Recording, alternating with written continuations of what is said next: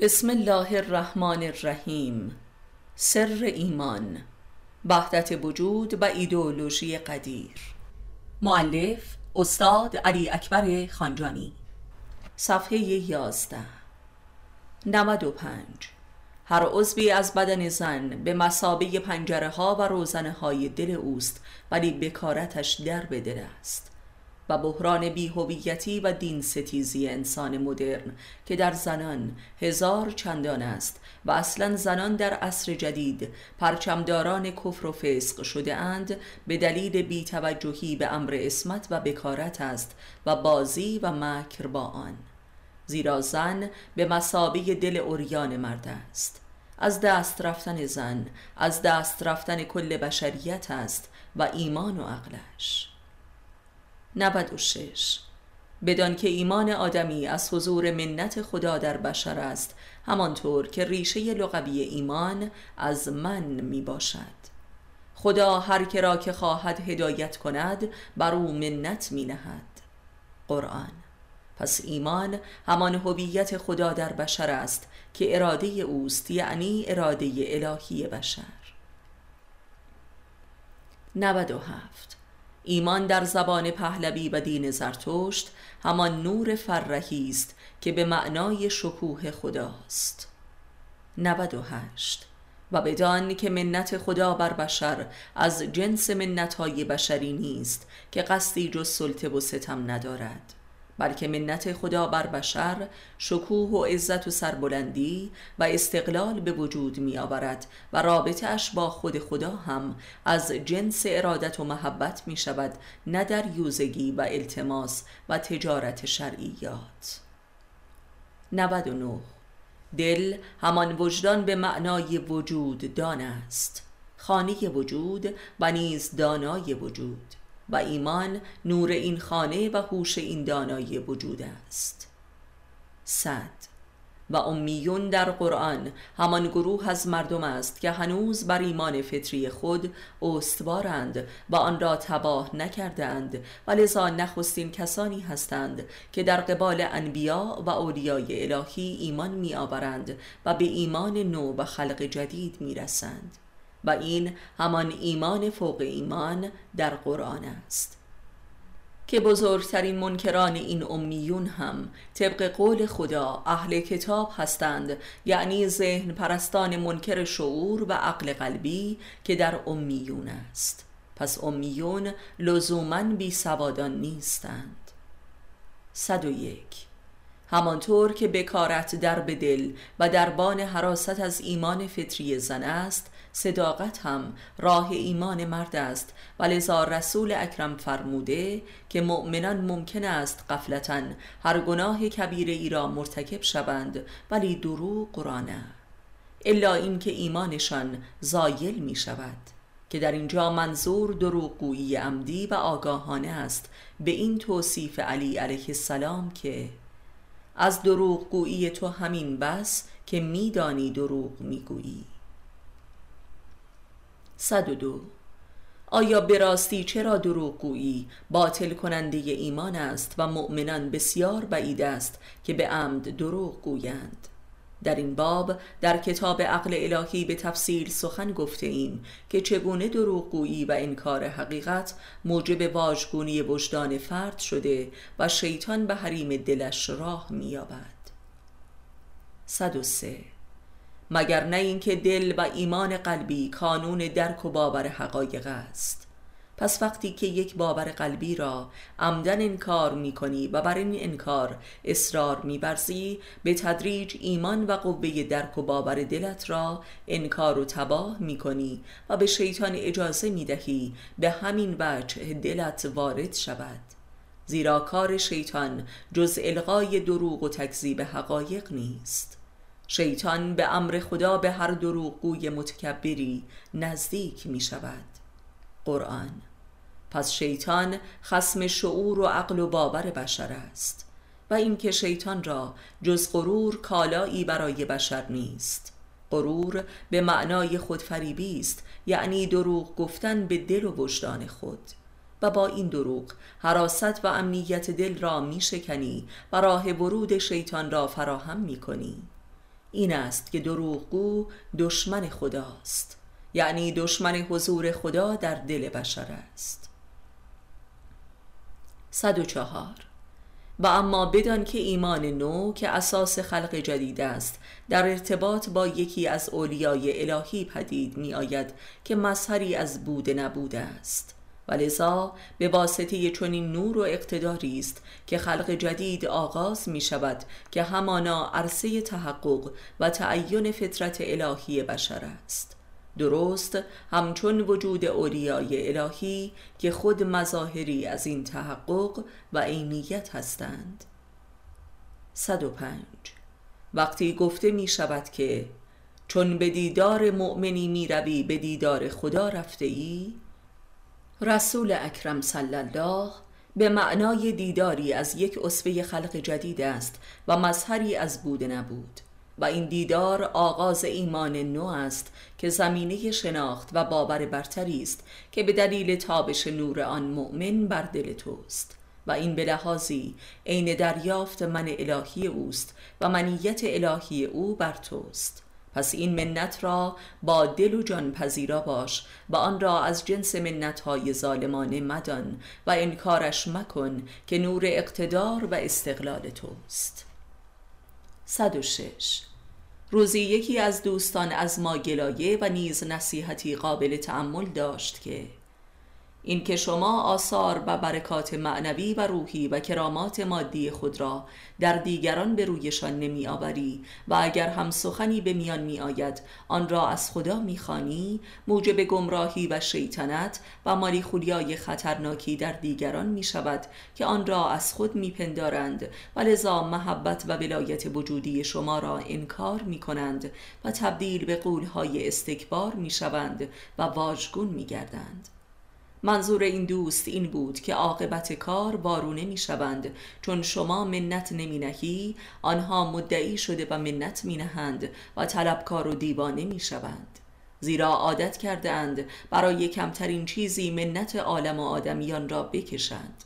و حالا این همه رحمت و برکات را بدون طلب و منتی به دست آوردند پس حق دارند دیوانه و مدعی شوند. من هم در پاسخ به این دوست گفتم من نمی‌توانم خودم را مشرک کنم تا آنها کافر نشوند.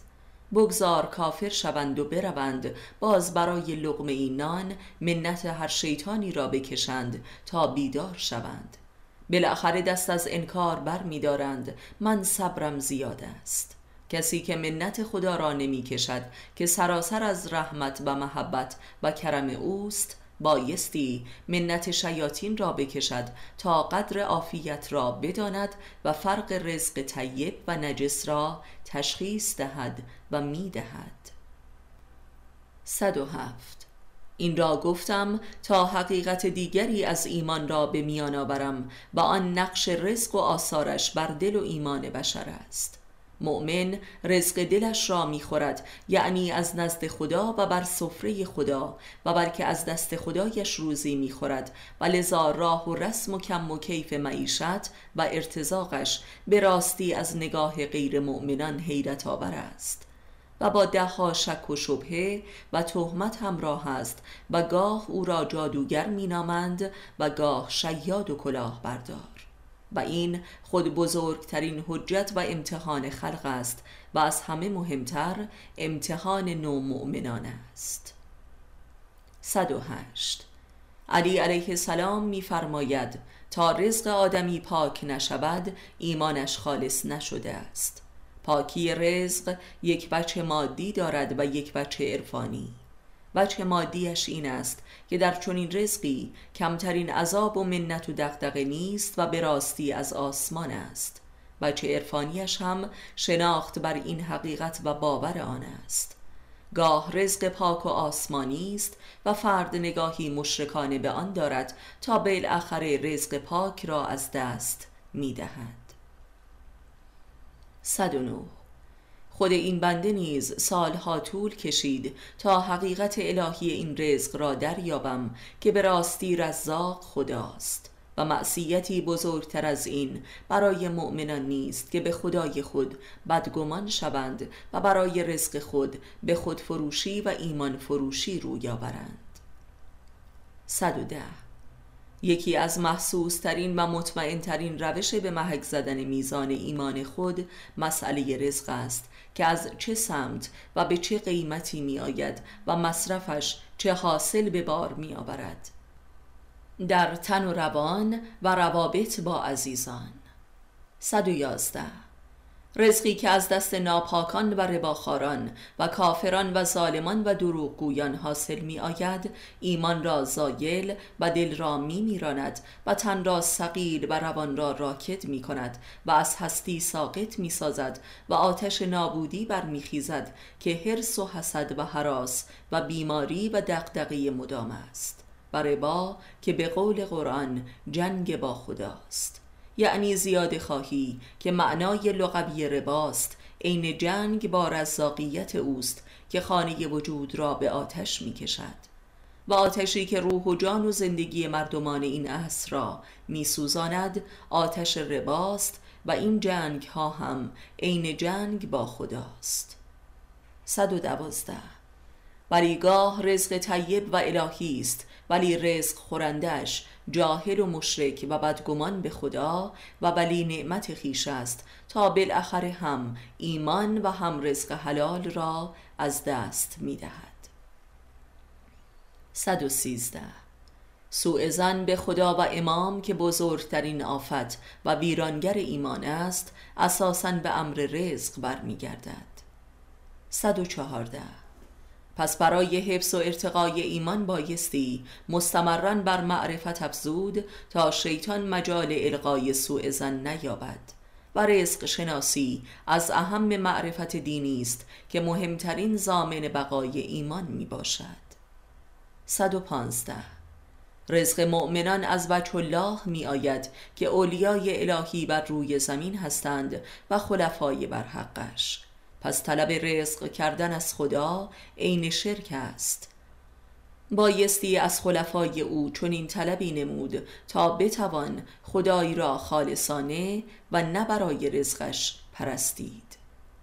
116 این که علی علیه السلام پرستش خدا به واسطه صفاتش را شرک مینامد راه نجات از این شرک جز داشتن امام حی نیست که خلیفه اوست. وگرنه مگر می‌توان خدای را خالصانه پرستید؟ و این تنها راه اخلاص ایمان است و مسون داشتن دل از دنیا. 117 در قرآن کریم می‌خوانیم آنان که لقای پروردگار خود را جستجو و طلب نمی کنند دل به دنیا می‌دهند یعنی ایمانشان تباه می شود. چگونه در حالی که برای هر نیاز دنیوی او را می‌خوانیم اصلا امکان و مجال طلب جمالش پدید می آید و اخلاص ممکن می شود این است که علی علیه السلام میفرماید خدا فقط در وجود ما شناخته و پرستیده می شود یعنی اولیای الهی کانون تسبیح و تنزیه خداوند از صفاتش هستند. هرچند که لقای رب هم از جمال امام رخ می نماید. 118 این است که بی امام را ایمانی نیست و لذا نمازی هم نیست زیرا امکان برقراری رابطه با خدا نیست. و دهها حدیث در این باب وجود دارد و نیز آیات. از جمله این که از رسول بخواهید تا برایتان دعا کند. قرآن. یعنی خواسته های شما در نزد اولیای حق است. 119 مسئله این است که خداوند از دل مؤمنانش با مردمان سخن می‌گوید و هدایتشان می کند این باور از مهمترین اصول ایمان است که همان حقیقت دوست دوست می باشد که قلم رو به اشد وسوسه های ابلیس است تا بشر را به برقراری رابطه آسمانی با خدا بکشاند به اسم رابطه مستقیم. در حالی که بشر سنگ و چوب و تیر و درخت و حیوانات و سیارات را واسطه ارتباط با خدا قرار می دهد ولی از انسان مؤمن عبا دارد و این همان ابلیسیت نفس بشر است و نطفه کفر. 120 نو مؤمنان به میزانی که از تصدیق ایمان دیگران عبادارند اسیر ابلیس هستند و در شرف کفر قرار دارند. و یا مؤمنان قدیمی تر که نو مؤمنان را انکار می کنند عین کار ابلیس را می کنند 121 پس استکبار ایمانی که همان ابلیسیت است دشمن دیگر ایمان بشر است که جز ایمان خودش را قبول ندارد در حالی که این نور واحد حق در قلوب مؤمنان دارای تجلیاتی نامکرر و بیتاست. و این بیتایی و عدم درک و تصدیقش زمینه رسوخ ابلیس و کفر است. 122 آنان که ایمان و هدایت و خدا را فقط برای خود می‌خواهند دچار ابلیس نفس هستند که اگر با آن جهاد نکنند ایمانشان را به باد می‌دهند. 123 بدان که هر مؤمنی نوری از تجلی حق است که مطلقا نامکرر و بیتاست. قیاس به عنوان منطق ابلیس از اینجاست که زمینه کفر می شود زیرا در این مقایسه هیچ شباهتی حاصل نمی آید 124 پس هر ایمانی رنگ و بو و هویت و خصلت خودش را دارد. پس هر کسی را که چون تو نیست انکار مکن که در دام شیطانی. 125 ایمانت را منی نکن بلکه من خود را ایمانی و خویی کن. و این ممکن نیست الا در اطاعت خالصانه از منشأ ایمان. 126 ایمانت را منتی بر خدا و امام و مردمان مکن که از دستش می‌دهی بلکه از بابت ایمانت از خدا و امام و خلق منت بکش و همه را در حد توانت خدمت کن که روز به روز افزون شوی و برکت و کرامت یابی. خدایی باش نگدایی 127 از آنجا که خداوند مستضعفترین آدمیان را ایمان میبخشد متاسفانه بسیاری ایمان خود را به جبران گذشته تبدیل به ابزار سلطه بر دیگران می کنند و از دستش می دهند ابزار سلطه بر همسر و فرزندان و خاندان و دوستان قدیم. 128 همانطور که قرآن کریم مکرر فرموده بزرگترین خطر ایمان شرک است که اکثرا پس از ایمان مشرک می شوند یعنی خودشان را علت ایمان خود میپندارند و اطاعت نمی کنند و این یعنی خودپرستی به جای خداپرستی. در گذشته صاحبان قدرت را میپرستیدند و اینک خود را. 129 پس بدان که خودشیفتگی و خودپرستی نخستین صفت اهل ایمان است که شرک است که اگر به واسطه اطاعت خالصانه آن را مهار نکنند ایمان را میبازند. 130 پس یقین دان که ایمان برخلاف تصور ملا صدرا نه از راه فلسفه حاصل می آید و برخلاف نظر بسیاری از علمای شرع از راه عبادات هم پدید نمی آید بلکه فقط با نظر یکی از اولیای الهی پدید می آید که دل را مورد خطاب الهی قرار می دهند که این اولیای الهی امیر مؤمنان هستند. 131 ایمان حیات دل است که مثل هر موجود زنده ای قبض و بست دارد شب و روز دارد چهار فصل دارد. فراز و فرود دارد سلامتی و بیماری دارد و مرگ و زندگی دارد.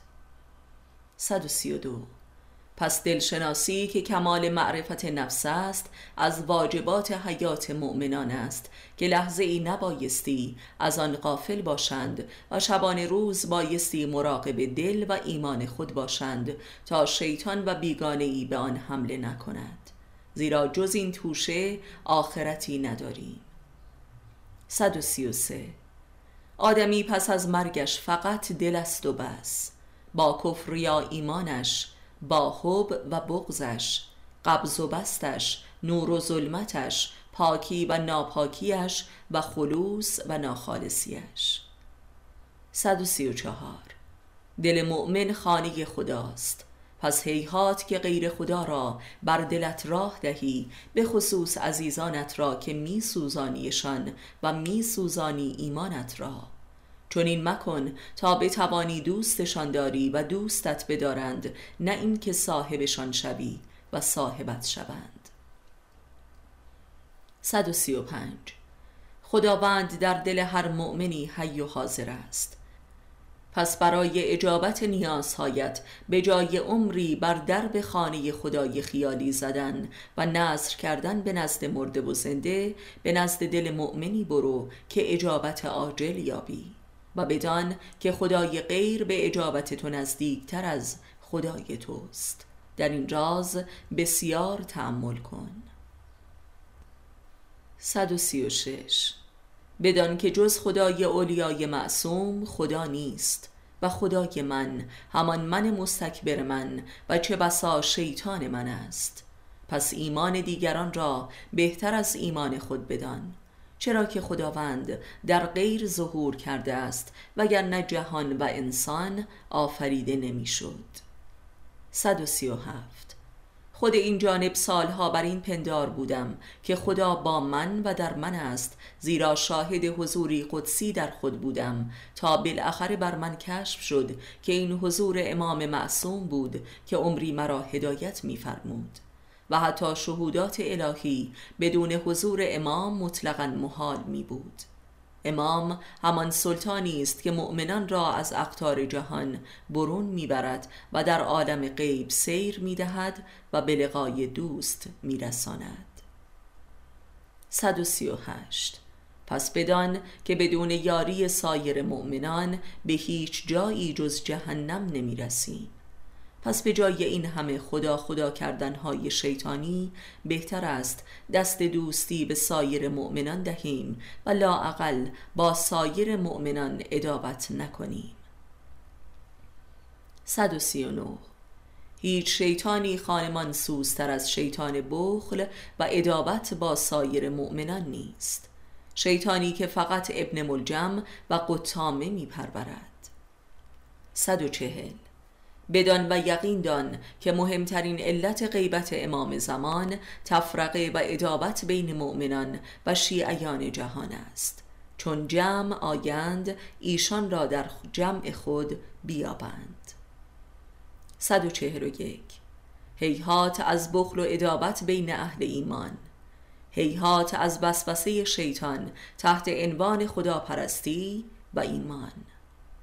142 بدان که شیطان اهل ایمان فقط و فقط از درب بخل و ادابت با سایر مؤمنان وارد قلوبشان می شود و واژگونشان می سازد چرا که ابلیسیت چیزی جز منیت ایمانی نبوده و نیست. ابلیسیت کباده توحید بر دوش می کشد کباده اسلام نابناب تشیع نابناب توحید نابناب خدای نابناب عرفان نابناب.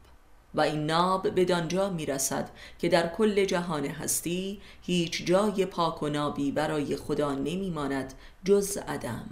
و آخرین مرحله از خدا پرستی ناب ناب عدم پرستی است.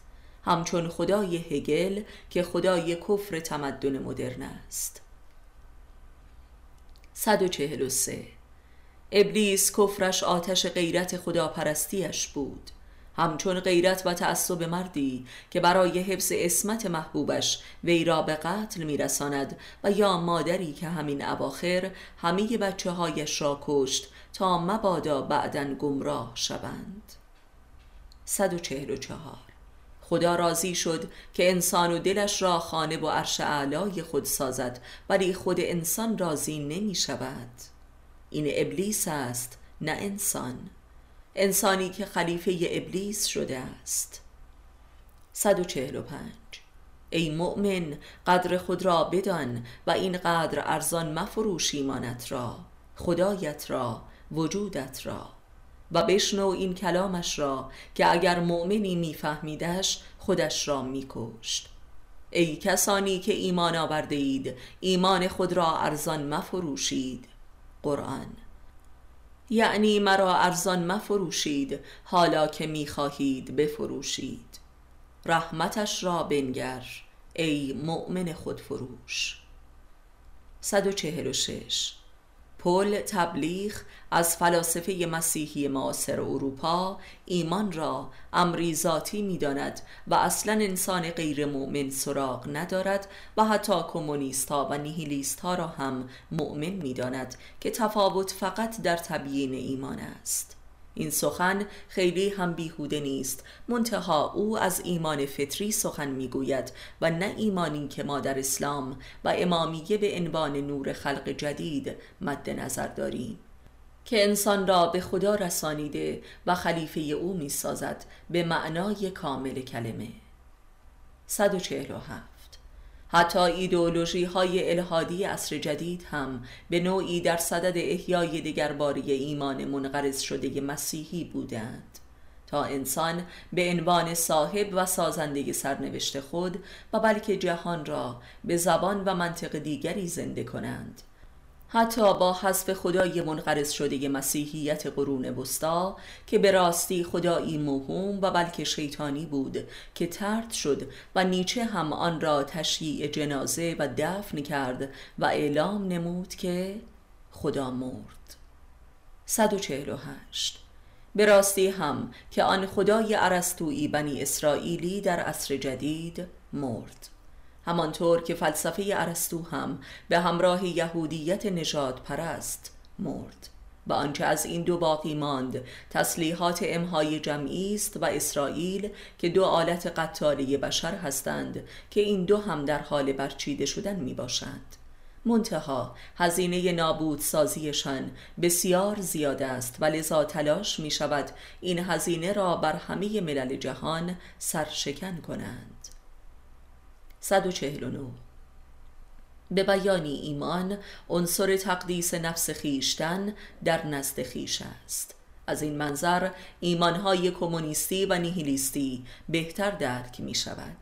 این گونه است که کسانی چون چگوارا و کارلوس استوره شدند استوره قداست انسانهایی که دیگر ایمانهای کهن را بر نمیتابند و حزم نمی کنند و لذا آخرت اینها تاریخ است و ادبیات داستانی و سینما.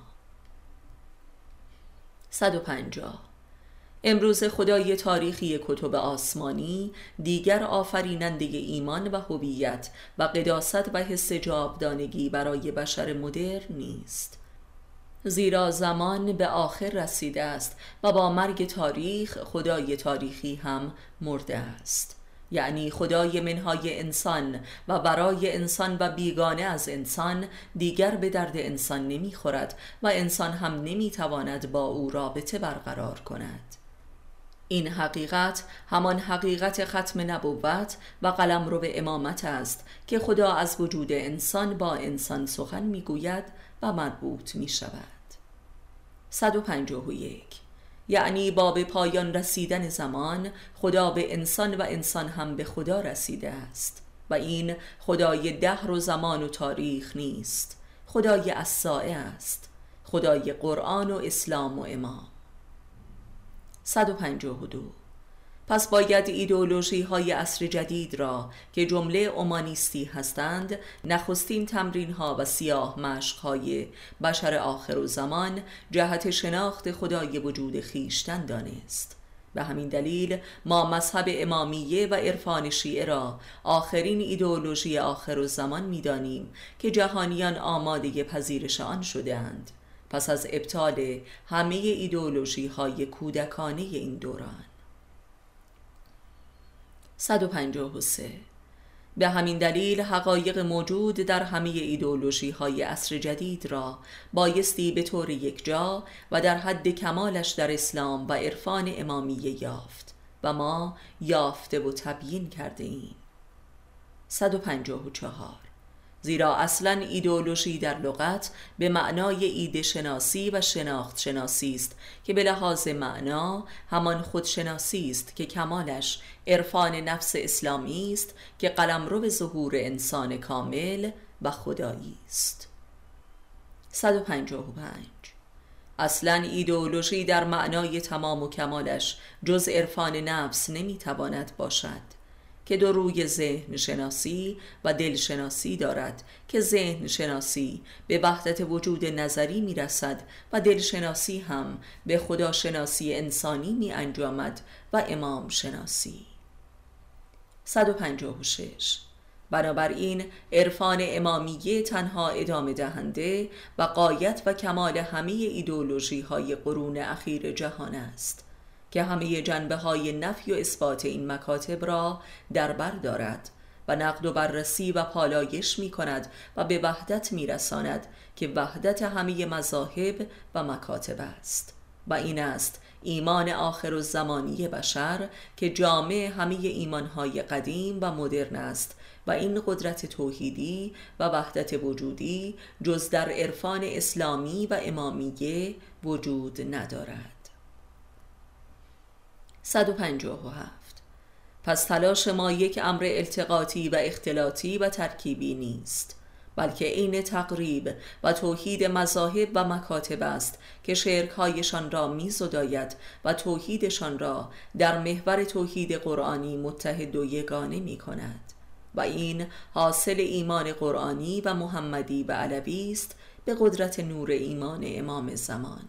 و این اراده خود امام است که در حال تحقق می باشد 158 کسی که از مذهب مادرزادی خود دست می کشد و مذهب و مکتب دیگری می گذیند در جستجوی ایمان است. ایمانی که بشود حزمش نمود و جذبش کرد نه اینکه دچار سقل مزاج شد. چون این ایمانی هرچه که باشد برتر از ایمان مروسی است زیرا جستجو شده است. 159 اسلام دین کامل و تشییع مذهب اکمل است. به شرط آنکه کسی بتواند آن را خالصانه دریابد و نسبت به آن مشرک و منافق نشود. از این منظر مسلمان موروسی که از فرط عذاب نفاقش دست از اسلام کشیده و مثلا زرتشتی یا مسیحی و یا حتی کمونیست شده اینک به حقیقت ایمان اسلامی نزدیکتر شده است تا دوران نفاق اسلامیش این مسئله را اگر درک نکنیم در قبال دیگر دیسی های عقیدتی این دوران به انحراف رفته و لطمه ای کلان بر پیکر ایمان زده ایم منظور این است که حکم تکفیر و ارتداد برای چنین کسانی ناحق و خلاف حق اسلام است. زیرا اسلام دین اکمل است و همه مذاهب زیر مجموعه آن هستند. البته تغییر مذهبی که امری سیاسی و فتنه‌ای باشد موضوع دیگری است و مورد نظر ما نیست.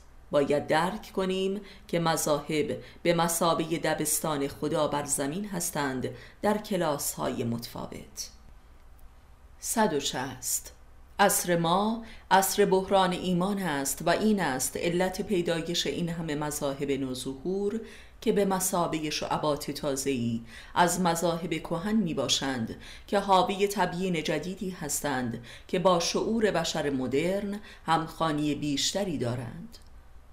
و این از ضعف و بیمسئولیتی علمای دین است که فکری به حال این بحران نکردند و سر در لاک تاریخ خوابشان برده است ولی شیاطین در خواب نیستند.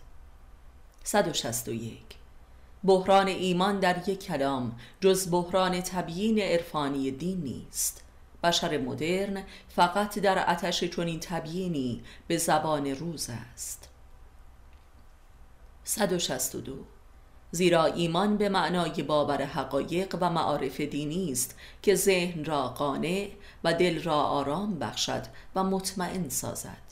پس نیازمند تبیین عرفانی هستیم که هم خردمندانه باشد و هم عاشقانه و هم آمیانه و متقیانه. 163 باید درک کنیم که بشر امروز مثل چند هزار سال پیش یا حتی چند دهه پیش بشری منکر خدای واحد نیست بلکه در آتش خداست. پس نیازی نیست که وجود خدا را اثبات کنیم بلکه راه رسیدن به او را نشان دهیم. و این راه عرفانی است نه فلسفی و نه شرعی و نه انقلابی و سیاسی و بهشتی یا جهنمی. یعنی در به ورود به فطرتش را نشانش دهیم زیرا خدای تاریخی به راستی مرده است و دیگر وجود ندارد.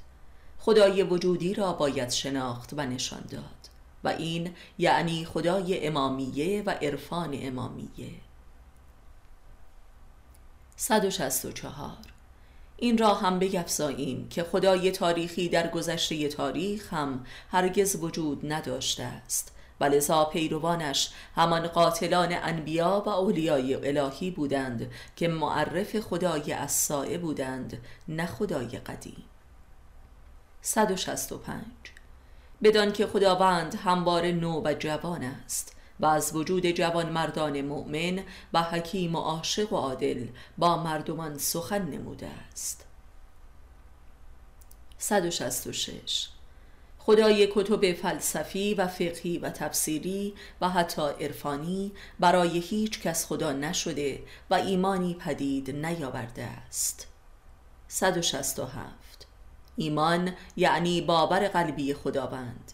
مهمترین گم شده و نیاز بشر مدرن است نیازی که اگر برآورده شود نجات و شفایی بزرگتر از این نیست.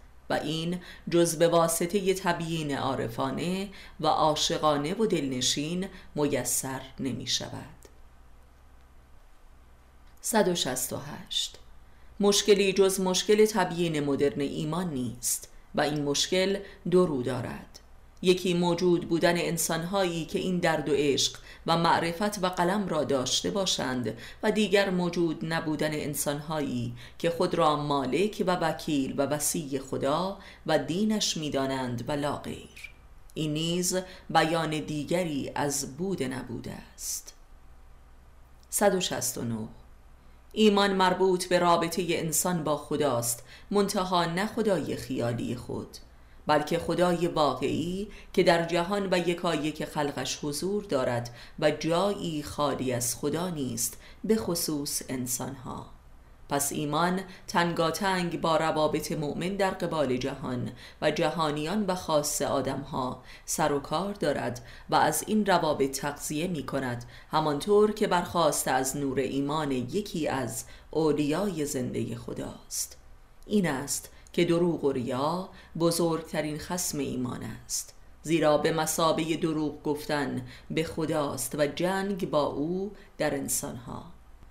این است که ایمان روحانیت به نفاق و فسق و جنون می کشد 170 پس بدان که ایمان تماما در بستر روابط آدمی با عالم و آدمیان است که پدید می آید و یا نابود می شود زیرا ایمان به معنای باور به خدایی است که خالق و حاضر و رازق و محیط و شاهد و مرید و فائل و راشد و حافظ و دافع و غفور و رحیم است. در ذره ذره این عالم در همه موجوداتش و ارتباط با چنین خدایی در همه حال و همه جا و همه گاه.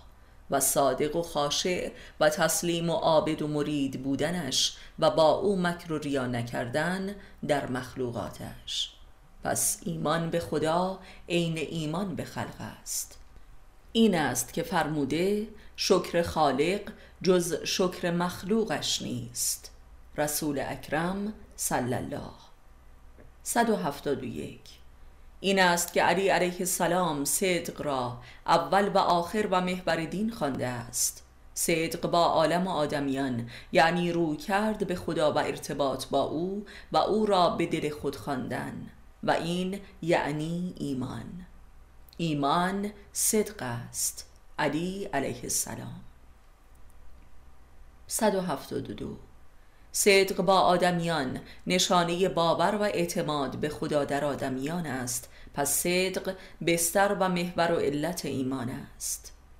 173 سوء زن به خدا که مهمترین علت عذاب مؤمنان است که استمرارش ایمان را نابود می کند منشه دروغگویی و ریا با مردمان و خاص سایر مؤمنان است. یعنی سوء زن به حضور خدا در مردم که خداست خالق و مالک و اراده و فائل اعمال مردمان. پس ایمانی جز باور به وحدت وجود ممکن نیست. پس احیا و اشاعه حکمت و عرفان وحدت وجود تنها راه احیای ایمان در مردم است و ریشکنی فساد و فسق و ستم و جنون و جنایت. 174 حال بهتر در میابیم که چرا دروغ را سرمنشه همه مفاسد و بزرگترین گناه دانستند. و راز این فریاد خدا وای بر دروغ گویان. و چرا خداوند صدیقین را هم ردیف پیامبران قرار داده است و خود را هم نشین آنها می‌خواند. 175 پس صدق اساس ایمان است و ایمان هم اساس صدق. زیرا تا به حضور و اراده خدا در مردمان باور نداشته باشی نمی‌توانی با آنان صادق باشی و حرمتشان نهی و دوستشان بداری. پس همه صفات الهی بشر حاصل چنین باوری به نام ایمان است. یعنی ایمان اساس اخلاق الهی در انسان است. 176 وحدت وجود در معنای طبیعی خود حامل تسبیح و تنزیه و تقدیس و تکبیر خداوند است و در هر چیزی الله اکبر حضور دارد. وقتی که خدای را در قطع چوب خشکی درک می کنیم و سپس در مورچه‌ای و سپس در پرنده‌ای و سپس در انبیا و اولیای الهی خود به خود شاهد الله اکبر هستیم که همه اشیاء تجلیات اویند. ولی او همواره برتر از تجلیات خیش است و هر تجلی برتر از دیگری است و این کبریایی را پایانی نیست. 177 حال در میابیم که چرا مؤمنان حقیقی همان امامان هستند و عارفانشان و لا غیر. زیرا وحدت وجود نیازمند عرفان یعنی خداشناسی وجودی است و نه عدمی. 178 اینک یک بار دیگر به یاد وصیت استاد اول خود دکتر شریعتی میافتم که می گفت تا تکلیف کفر و ایمان و مؤمن و کافر معلوم و تعریف نشود هر کاری که بکنیم بیهوده و در خدمت دشمن است. این سخن در طی چند دهه پس از رحلتش از هر حیث به اثبات رسیده است. نگاه کنید که امروزه در جهان اسلام کل دعوا و جنگ ها بر سر کفر و ایمان است که کافر کیست و مؤمن کدام است. 179 باز هم متذکر می شویم که سخن از کفر و ایمان در آثارمان کفر و ایمان باطنی و قلبی و عرفانی است. نه شرعی و فقهی و حقوقی و قضایی که مستلزم احکام شرعی و فتوا باشد. زیرا آن که بر ذات قلوب آگاه است فقط خداست ولا غیر. پس این معارف فقط برای خودشناسی و خودسازی و جهاد درونی انسان با خیشتن است نه امور اجتماعی و حقوقی و شرعی. 180 وقتی آدمی دروغ و مکری می کند با خودش یا دیگری فقط مسئله این نیست که واقعیتی از زندگیش را انکار کرده و به تدریج بر آن واقعیت کور می شود بلکه هولناکتر از آن این است که به همراه آن دروغ و چی از وجود و لذا اراده اش را از دست می دهد و هولناکتر از این آنکه این جنبه از وجود و ارادهش فقط فراموش و از دست نمی رود بلکه به تسخیر شیطان در می آید و این شیطان همواره با اوست که کل آن دروغ و انکار و بی ارادگی را به کل وجودش تأمین می دهد یعنی کل وجود و ارادش به تسخیر شیطان در می آید از جمله دلش و ایمانش و قوه ادراکش و باورش. و این است واژگونی و نابودی و کفر. 181 حال دریاب که چرا دروغ خسم ایمان است و بلکه خسم عقل است و این که چرا صدق میزان و پرچم دین در جامعه است. 182 و بدان که مهلکترین دروغ ها دروغ انسان به خیشتن است که چه بسا تمام عمر در انسان میماند. در حالی که دروغ به دیگران بالاخره روزی رسوا شده و از میان می رود و دروغهای انسان به خودش اساس سازی خیش است که معلول اعمال زشت آدم است. اعمالی که زشتیش از چشم خیشتن پنهان داشته می شود به جای اینکه شرم و توبه پدید آید افتخار پدید می آید و این واژگونی موجب گم شدن انسان از چشم خیشتن است. زیرا واقعیت وجودی انکار می شود و گم می گردد و یک هویت جعلی و توهمی به یاری شیطان در ذهن انسان نقش می بندد که این یک خناس است. پس دروغ از خودکشی هم بدتر است و این است که چون این انسانی هرگز نمی‌تواند به خودی خود از این گمشدگی و نابودی نجات یابد. جز به یاری یک انسان الهی که حامل نوری از خداست که بر تو میتاباند و تو را پیدا می کند و نجات می بخشد 183 پس دروغ فقط دشمن خدا نیست بلکه دشمن خود دروغگوست. در اینجا خود و خدا وجودی واحد است. 184 خداوند زمین و آسمان ها و هر آنچه که بین آنهاست را بر حق آفریده است. قرآن. این آیه که از مکررات قرآنی است وحدت وجودی ترین آیات نیز می باشد و اساس ایمان و صدق است. چرا که اگر همه چیزها در جهان بر حق هستند پس بری از هر نقص و ایرادی هستند و کاملند. باور این حقیقت اساس ایمان حقیقی است به معنای باور به حق در هر موجودی. پس هر انکار و دروغ عین نقص این ایمان است و این حق و این یعنی کفر و جنگ با خدا.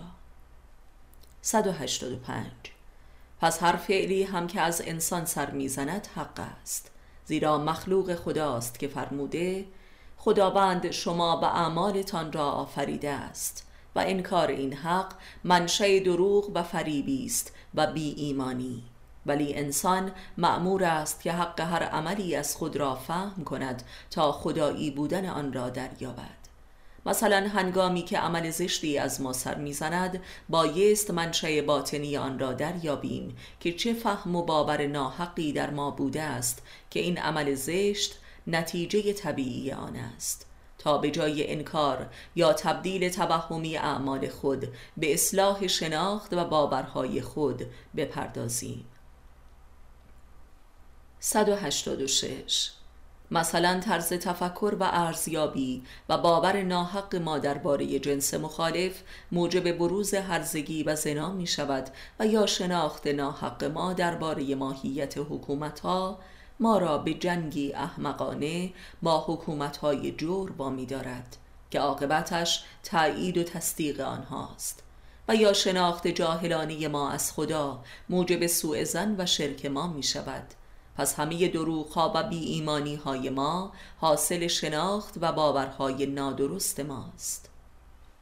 187 از این منظر به راستی تصدیق می کنیم که نگاه غیر وحدت وجودی به عالم و آدم منشه کفر و دروغ و جنون و خودبراندازی است و عمل صالح که به سر هدایت است جز از این منظر ممکن نیست یعنی عملی که در صلح با جهان باشد.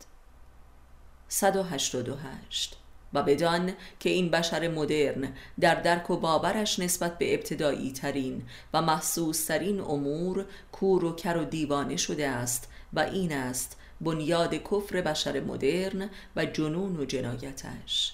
یعنی بشر مدرن بی کمترین قلوفی در درک و باور آب بابا نان درمانده است.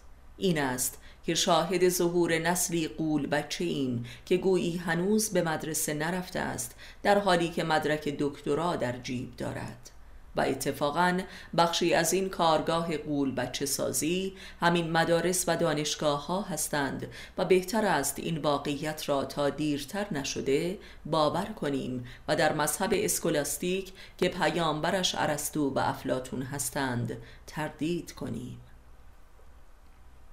189 و بیهوده نیست که فلسفه یونان که پیامبرانش ارسطو و افلاتون هستند پس از 25 قرن به کفر مطلق رسید. این همه زمان برای ظهور باطن این فلسفه به دلیل نفاق مسیحیت بنی اسرائیلی در غرب بود که چون حاکمیت کلیساییش نابود شد حق این فلسفه هم رخ نمود. 190 حق هر امری در که حقیقت خیر و شر آن است که از شرش به سوی خیرش برویم و یا برتر از آن از خیر و شرش فرا رویم تا حقیقت واحد اش را دریابیم. پس وقتی از حق چیزها سخن می‌گوییم منظور تسلیم بی قید و شرط آن شدن نیست که این برداشتی جاهلانه و فرصت طلبانه از حق است که باز هم حقش عیان می شود 191 حق یعنی حقیقت و هر حقیقتی مستلزم معرفت است تا حقش دریافت شود که خیر یا شرش از چه روست و چرا. 192 فردی را که از اعتیاد مزمنی ترک اعتیاد داده بودیم پس از مدتی دیدم که دوباره شروع کرده است. به او گفتم باز که برگشتی؟ گفت حق است. گفتم آیا خماری ها و حقارت هایش هم حق است و یا فقط نشعگیش حق است؟ ساکت شد. این فرد یکی از آن فرصت طلبان و منافقان مدعی وحدت وجود در فرقه های درویشی بود که حقی جز عیاشی سراغ نداشت. 193 اگر کسی شر و بدبختی اعمالش را هم حق دید به راستی بر حق است. و اگر چنین باشد از شر اعمالش میگذرد. 194 کسی که بلحوثی های خود را حق می‌داند اگر عذابهایش را هم حق دید به راستی دست از بلحوثی می کشد ولی عموما عذابهای ناشی از بلحوثی را فرافکنی نموده و دیگران را مسبب آن می‌خوانند. 195 پس از این منظر در میابیم که کفر نیز حق است. شیطان هم حق است و همه جنون و جنایات بشری هم حق است. حق دو رو دارد خیر و شر بهشت و دوزخ رحمت و غضب. ولی کسی که این حق را ببیند و تصدیق کند از شر و غضب و دوزخ می رهد و بر حق بهشت وارد می شود